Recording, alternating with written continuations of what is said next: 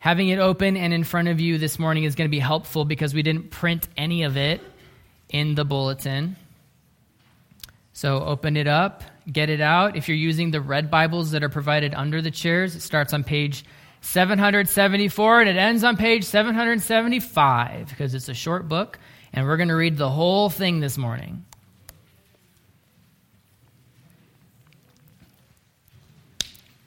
What's interesting about the story of Jonah is uh, when you read it, it doesn't sound like any of the other prophets. It doesn't sound like any other books uh, of the Bible that are based on the prophets. If you read uh, Micah or Nahum or Obadiah um, or, or, any of those guys, there's a strong connection to a historical event and a, a historical situation. And the focus of the book is on the prophecy. They're prophets. So when you read Micah, for example, you're reading what God told Micah to say to the particular king in the particular moment that he was in in history. Jonah is not like that. Jonah is different. Jonah is not strongly tied to a particular situation, not like the other prophets. And the focus of the book of Jonah is not the prophecy itself. The story of Jonah is about Jonah. It's about the story. It's a lesson that God's preserved for us in Scripture with themes and issues and principles that are still really relevant for us today. Among all of the Old Testament prophets, the lessons of Jonah are uniquely accessible because he's not tied to in the days of King Ahaz, there, you know, and the the uh, uh, you know the prophet, and this was what God told him to say to this king in this time because of this thing that was going on. Because Jonah is not tied to a situation like that. It's just a lesson about sin and God's will. It's really relevant for us, but we have to allow ourselves to relate to Jonah, which is hard because he gets swallowed by a fish. So you, you, have, you have to overcome the fact that we've never been swallowed by a fish and still find ways to relate to Jonah, which we'll work on. So let's start at the very beginning. This is Jonah, chapter 1, verse 1. Who is Jonah? Who is Jonah? Chapter 1, verse 1 and 2. Now the word of the Lord came to Jonah the son of Amittai, saying, Arise, go to Nineveh that great city and call out against it, for their evil has come up before me. Jonah was a prophet. 2 Kings chapter 14 tells us some more information about Jonah. I'm not going to read it to you, but you can look it up later. It's 2 Kings 14, 25 to 27, if you're taking notes. He lived around 750 BC while Jeroboam was king of Israel. Jonah told the king, King Jeroboam, to build a wall on one of their borders, and it ended up saving Israel from destruction. So Jeroboam was an evil king. He was a bad king in Israel. But the one good thing that he did was he built a wall. And he built the wall right before there was a big attack that would have crushed Israel. Well, who told him to build the wall? Jonah did. So Jonah is sort of a national hero in Israel. And so now, here in, in, in Jonah, the book, God has another mission for Jonah. His mission is arise, go to Nineveh, that great city, and call out against it, for their evil has come up before me. Now, Nineveh is the capital of the Assyrians, the Assyrian Empire, and Nineveh is a great and wicked city. They are enemies of Israel. And you might you might have read this a lot. You might know this story quite well. If you're prone to writing in your Bible, go ahead and circle the words go to. He says, Arise and go to Nineveh. Walk into the enemy's capital and tell them that their evil has come up before the Lord. That's a rough assignment. And here's how Jonah responds. Verse 3 but Jonah rose to flee to Tarshish from the presence of the Lord. He went down to Joppa and found a ship going to Tarshish. So he paid the fare and went down into it to go with them to Tarshish. away from the presence of the Lord. Now, this is the moment, the first moment in the story where we have to locate ourselves. You have to find a way to relate to Jonah at this moment. Because I consider every veteran to be a hero, but most of us can't relate to Jonah as a sort of national hero. We can, however, each of us relate to Jonah as a sinner. Jonah is, in this moment, doing what God does not want him to do. And when you or I, when we do what God doesn't want us to do, we're sinning. When you know what God wants and you choose to do something else, that's what we're talking about. And that's what Jonah did. You and I, we do that too, don't we? Don't we? You know God wants you to do something and you just decide to do something else. Maybe it's negotiating. Maybe you compromise with God.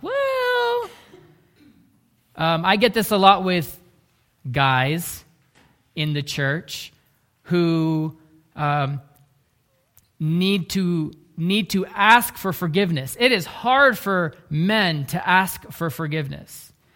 And I get guys coming up to me, and this has happened for a long time, not just talking about at this church, but people that need to ask for forgiveness. And I go, Well, you should go and ask for forgiveness. That's what the Bible prescribes. And they go, Well, I'm not really comfortable with that. I'm just going to go ahead and not speak a word about it ever again. All right? That's running away from God. In the same way, if you're supposed to forgive someone, you know God wants you to forgive someone. The Bible says that if you don't forgive your brother, God's not going to forgive you. You need to forgive people. But man, that's hard sometimes, right? And when you choose not to, you are choosing to run away from the thing that God wants you to do. And then when we do that, when we ignore what God wants, when we compromise, when we run away, you and I are just like Jonah, who is in this moment just a portrait of sin. He's running away from God like you or I do. And this is the point in the story when we know he's running away, but we don't know why. All we know is he's trying to flee from the presence of the Lord as if you can get out of God's jurisdiction. If I cross the state line, they won't be able to get me. He knows better, but he's desperate. Let's, uh, let's get back to the story. This is, this is verse 4. But the Lord hurled a great wind upon the sea, and there was a mighty tempest on the sea, so that the ship threatened to break up. The, the Hebrew here actually says the ship considered breaking. I might break right now. The ship threatened to break up. Then the mariners were afraid, and each cried out to his God, and they hurled the cargo that was in the ship into the sea to lighten it for them. But Jonah had gone down into the inner part of the ship and had lain down and was fast asleep. So the captain came and said to him, What do you mean, you sleeper? Arise, call out to your God. Perhaps the God will give a thought to us that we may not perish. Now, this is the like the funniest example of name calling in the Bible that I can think of because he's so shocked that Jonah is asleep during this storm that's going to break the ship that he walks down, he gets down into the ship and he goes over and he sees Jonah on the cot, sound asleep, and goes, What do you mean, you sleeper? Sleeper! He's just, he's just befuddled. He says, Get up. We're all hands on deck. We're all praying to our gods. You do the same. You do the same. And watch the danger and the distress of the moment build up as Jonah continues to run away from what God wants. Uh, verse 7. And they said to one another, Come, let us cast lots. That's like, let's throw dice.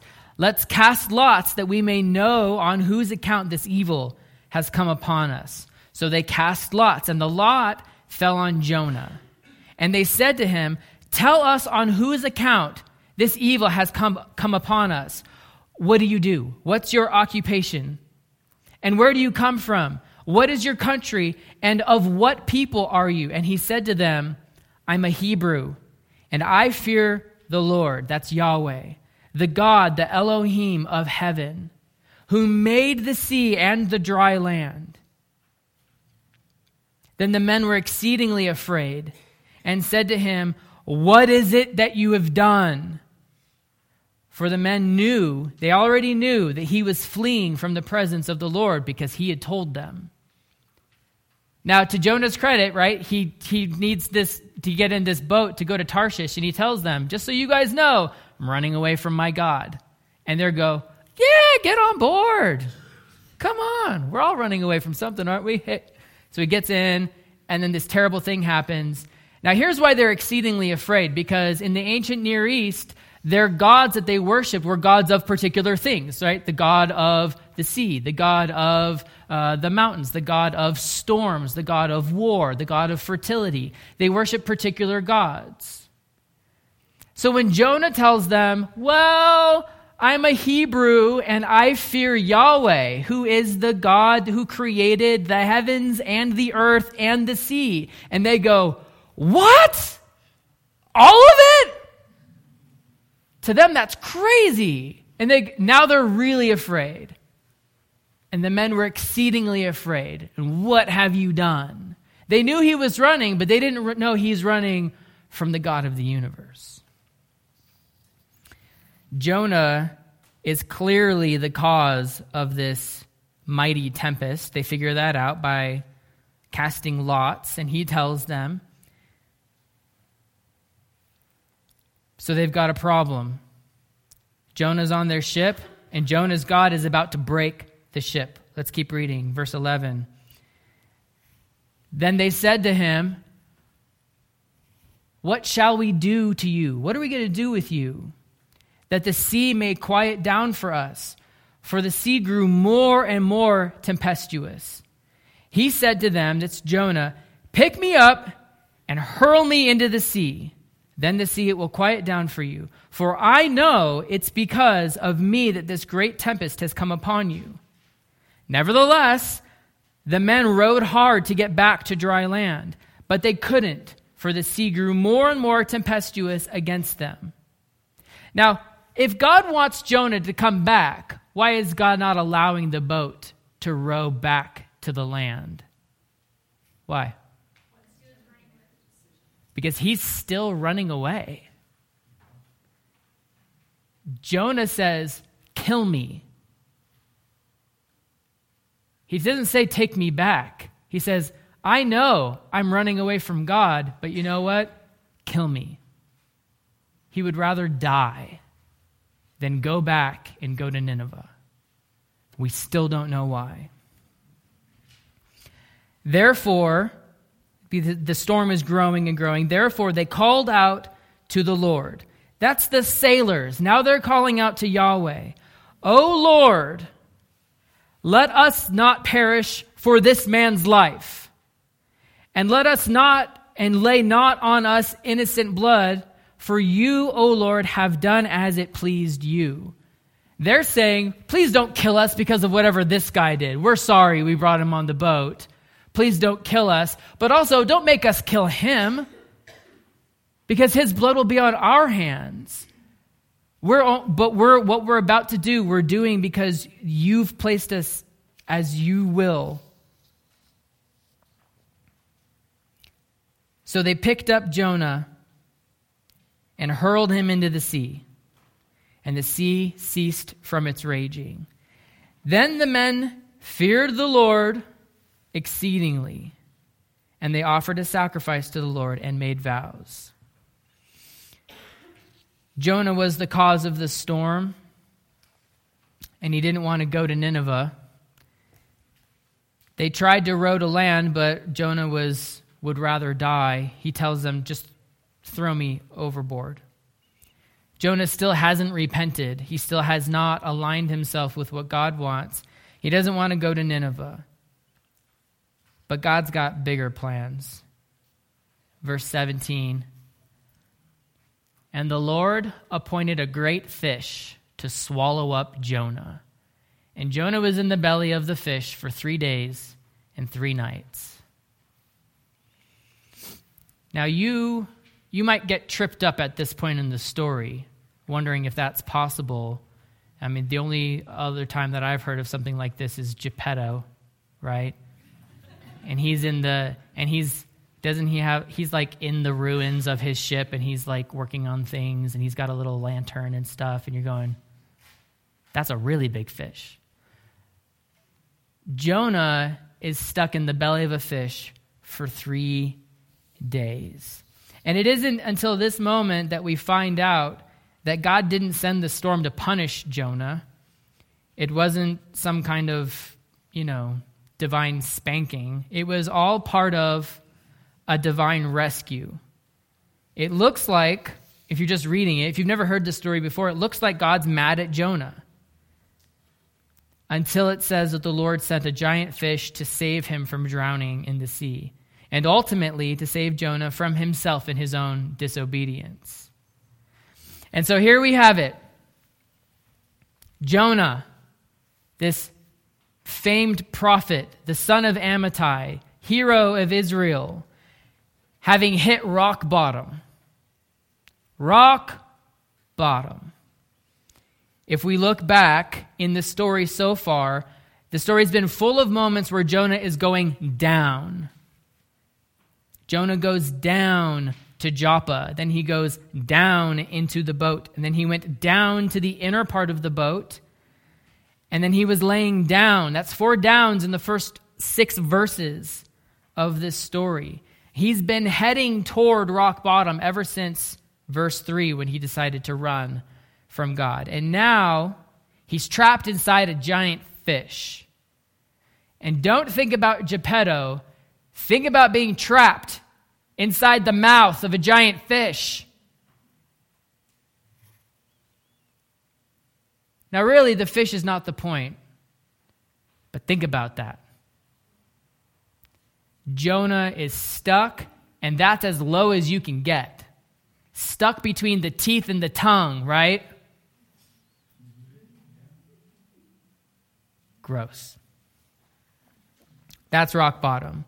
And I think there are each chapter essentially has a has a big principle, has a theme or a message. And the first uh, theme, the first uh, principle from chapter one is the distress we experience when we run from God's will. Have you experienced that? When you're not lined up with God, when you're not doing what He wants you to do, life is tense and dangerous and perilous, and you don't feel safe. God's got all this figured out. God is sovereign. And the Bible says that He'll work all things together for the good of those who love Him and are called according to His purpose. In other words, the center of God's will is the very, very, very, very best place for you to be, no matter what. And when we run from what God wants, we place ourselves in danger and distress. Jonah ran from what God wanted, and things went south fast. But as promised, God used that danger and that, that, that turmoil to save those sailors. Amen?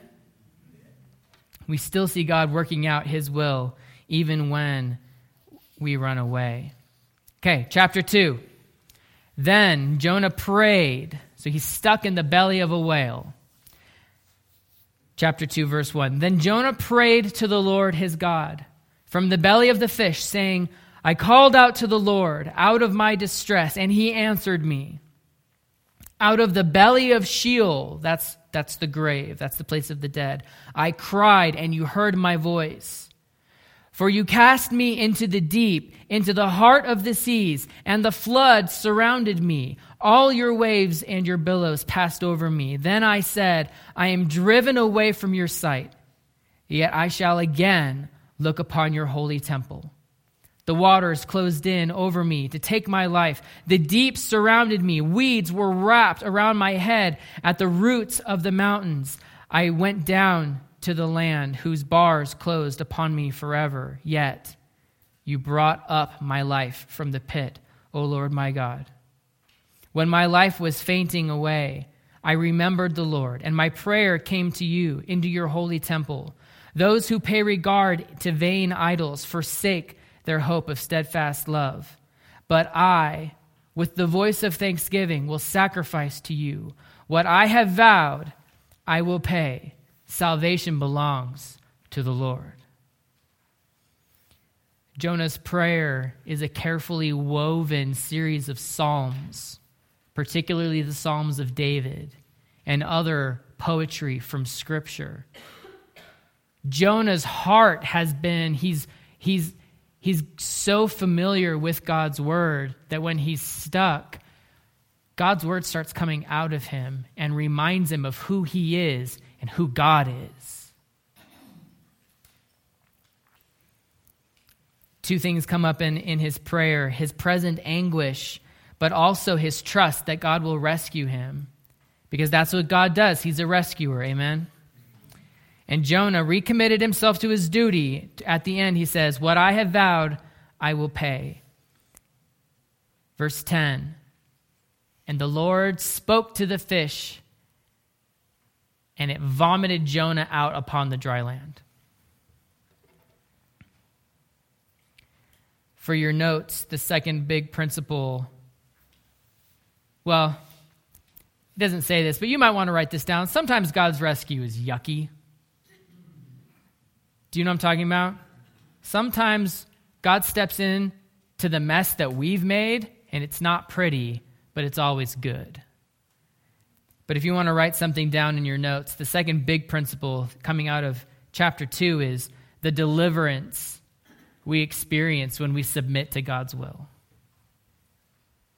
It wasn't until he was in the belly of the whale that Jonah realized that he needed to get back on board with what God was doing, and God set him free.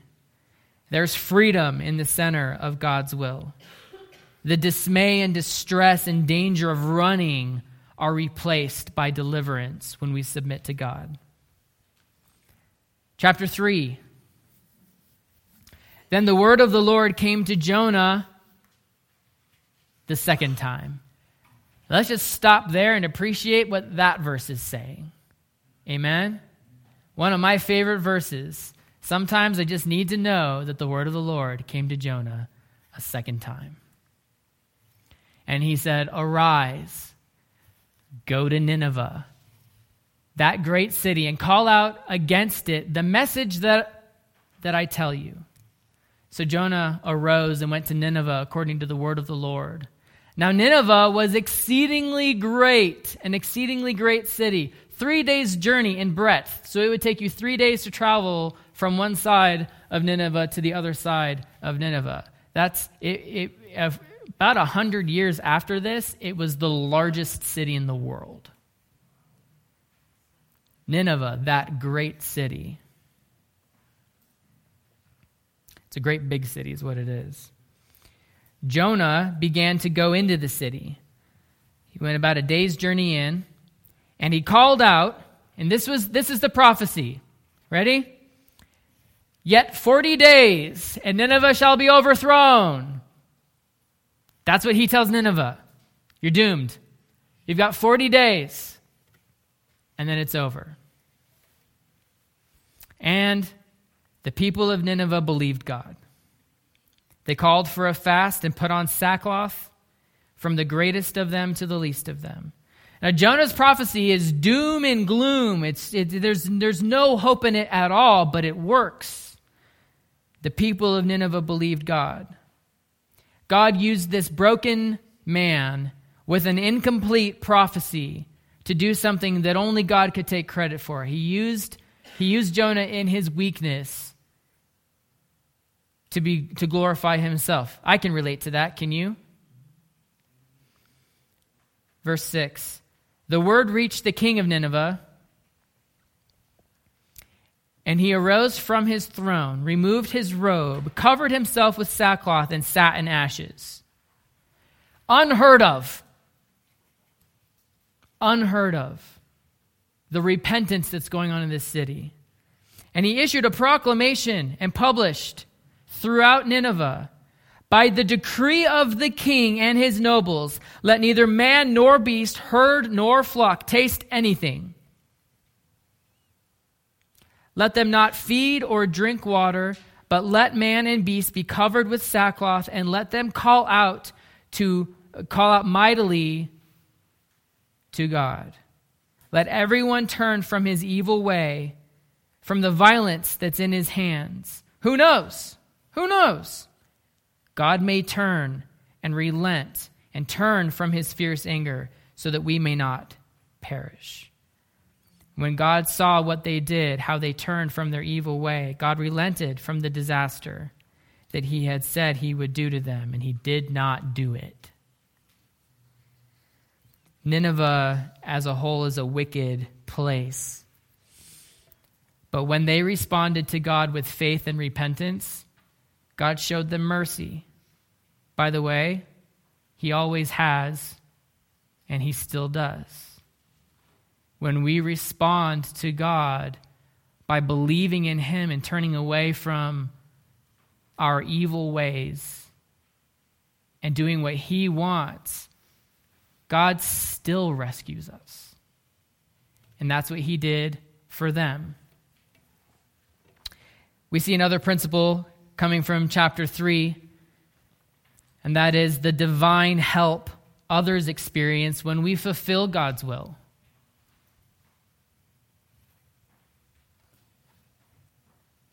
God's will is for none to perish. Amen? 2 Peter 3 9. That's a letter from the New Testament. It says that God does not wish that any should perish, but that all should come to repentance. He's not a God of destruction, He's a God of rescue. Always has been, always will be. Likewise, in the Old Testament uh, book of Ezekiel, another prophet, chapter 33, verse 11 says, This is God speaking. He says, I have no pleasure in the death of the wicked, but that the wicked turn from his way and live. That's what God wants. When we fulfill God's will, it is for the good of people and for God's glory because He does not want people to be destroyed. He wants everyone to turn and be righteous. So clearly, God saving this huge city like Nineveh is something that we can all celebrate, right? Except for Jonah. Chapter 4. But it displeased Jonah exceedingly. God's mercy and his kindness to Nineveh displeased Jonah greatly, and he was angry. And he prayed to the Lord and said, Lord, is this not what I said when I was still in my country? That that is why I made haste to flee to Tarshish, because I knew that you're a gracious God and merciful, slow to anger and abounding in steadfast love and relenting from disaster. I knew it. Therefore, now, O Lord, please take my life from me, for it's better for me to die than to live. And the Lord said, Do you do well to be angry? That we call that the Dr. Phil question. How's that working for you? Jonah, we find out now why Jonah didn't want to go to Nineveh. Why does he not want to go to Nineveh? Why does he not want to preach a message to Nineveh to, to turn? Because he knows it'll work. I knew that you were going to save them. I knew that you were going to be merciful. I knew it. What a brat.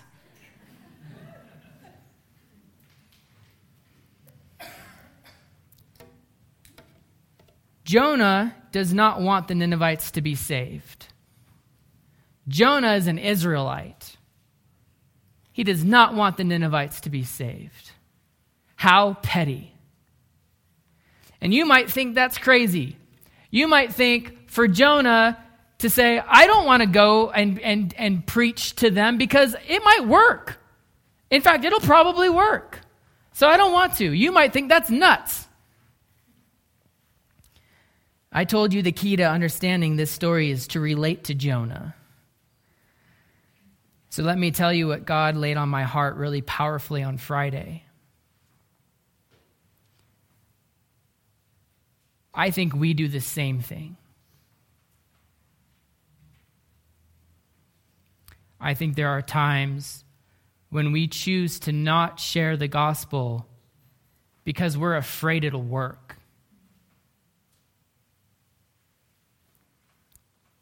Because if it works, now what?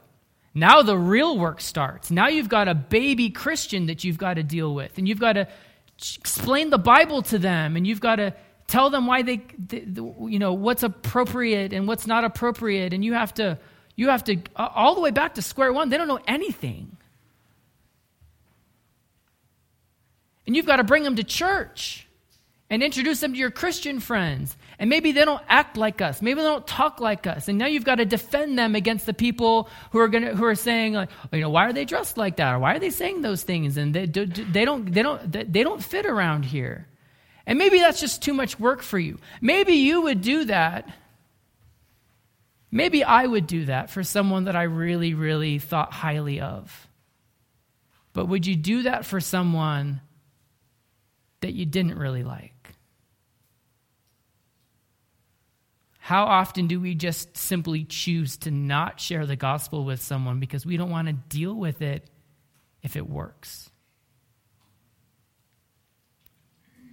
Shame on us. Shame on me because I know I've done that.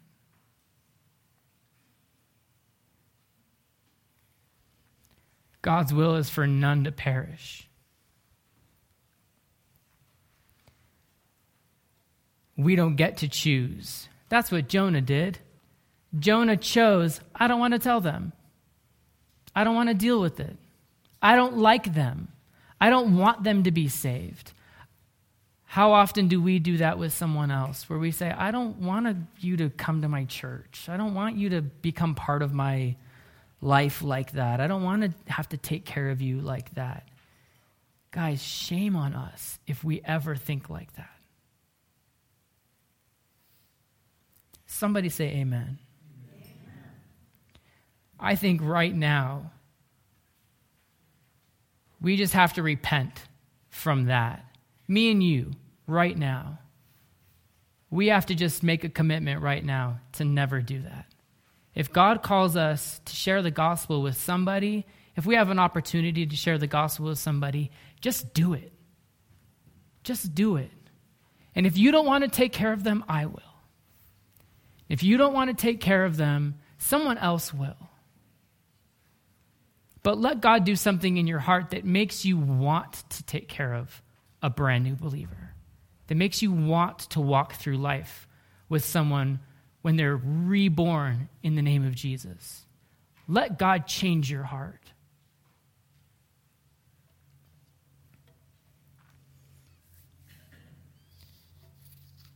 So I think we can relate to Jonah. It sounds crazy to just not want someone to be saved, but I think we can relate to that. I think there's also something really nationalistic about Jonah's heart because Nineveh is Israel's enemy. The idea of God saving them made Jonah want to die again. But the point is that Jonah's heart was not aligned with God. Jonah was going through the motions and he was doing the thing that God wanted him to do, but his heart was more for Israel's good than for God's will. Let's keep reading. This is verse 5. Jonah went out of the city and sat to the east of the city and made a booth for himself there. He sat under it uh, uh, in the shade until he could see, so he could see what was happening with the city. Now the Lord God appointed a plant, and it came up over Jonah that it might be a shade over his head to save him from his discomfort. So Jonah was exceedingly glad because of the plant. But when dawn came the next day, God appointed a worm that attacked the plant so that it withered. And when the sun rose, God appointed a scorching east wind, and the sun beat down on the head of Jonah so that he was faint. And he asked that he might die. What a brat! He asked that he might die, and he said, It's better for me to die than to live. But God said to Jonah, Do you do well to be angry for the plant? Because this plant is gone. And he said, Yes, I do well to be angry, angry enough to die. And the Lord said, You pity the plant for which you did not labor, nor did you make it grow, which came into being in a night and perished in a night. And should not I pity Nineveh, that great city? In which there are more than 120,000 persons who don't know their left from their right, and also much cattle. We see it here really clearly, but it's been throughout this story. We've been dealing with this final theme, this principle from Jonah, and that's the depression we experience when we question God's will.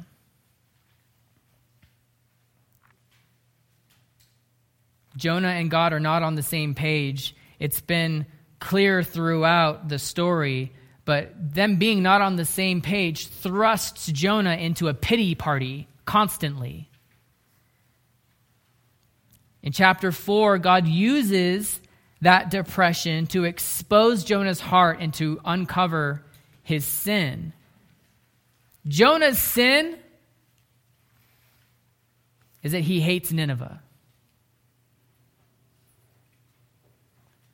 The point of the plant is that Jonah loves the things that suit him and make him comfortable and has intense grief when they're taken away. But he doesn't care at all about Nineveh or even the animals in Nineveh. Jonah hates Nineveh, and his hatred leaves him openly sulking while God should be receiving praise for saving that city.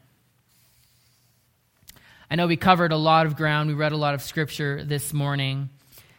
I hope you've heard God speak to your heart really clearly as we've gone through these, these passages in this story. But let me just drive home a couple points and then we'll, we'll wrap up the service. First, we are not better than our neighbors. We are not better. You are not better than the evil people that live around you. You don't deserve God's grace any more than anyone else. That's why it's grace, it's just a gift.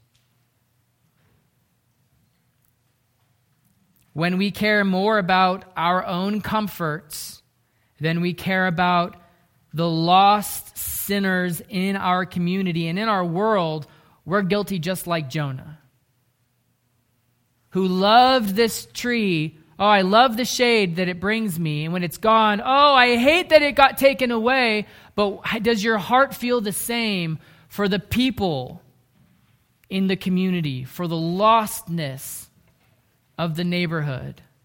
Do you feel that way about them too? God's will is that none should perish. If you've been rescued by God's grace, amen. Praise God. If you've been rescued by God, you've also been called and commissioned by God to go and rescue others. And if you aren't sharing the good news that Jesus has come to rescue anyone who believes in him, you're on a boat headed the wrong direction. If you are not sharing the gospel with your neighbor, you're just like Jonah. We're just like Jonah. Because God's will is that none should perish. And how will they know unless someone tells them? Finally, if you feel like you've been on the run and you need to be rescued, there's good news. God is still a rescuer. You see, Jonah's, Jonah's crazy story was meant to foreshadow and prepare us for an even crazier story. Because if you find it hard to wrap your mind around a guy getting swallowed by a fish and then coming back out, you're going to find it really hard to believe that Jesus Christ came as God, that he lived a perfect life and then he died for your sins and then he came back to life so that he could offer us forgiveness because he's already paid the penalty for all of the stuff that we've ever done. He's already taken care of that. And Jesus says that if you believe in him and you turn from your ways by faith, that he'll rescue you right now, forever. That's good news. God is still rescuing people just like he rescued Nineveh. And sometimes it comes from a broken message, sometimes it comes from a broken vessel. Sometimes it comes from a, a pastor who doesn't know exactly what he's talking about. But when God reaches into your heart and tells you, I'm here for you if you turn to me, He's there to rescue you.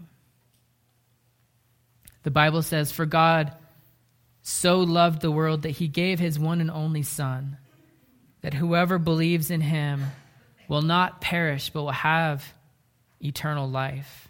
Jesus was dead for three days, like Jonah was in the belly of the whale for three days. And he came back to rescue you and to rescue your neighbors and to rescue this world. Because that's what he does. That's what he does. And that's God's will for you today, is for you to be rescued and for you to rescue others. Amen? Let's pray.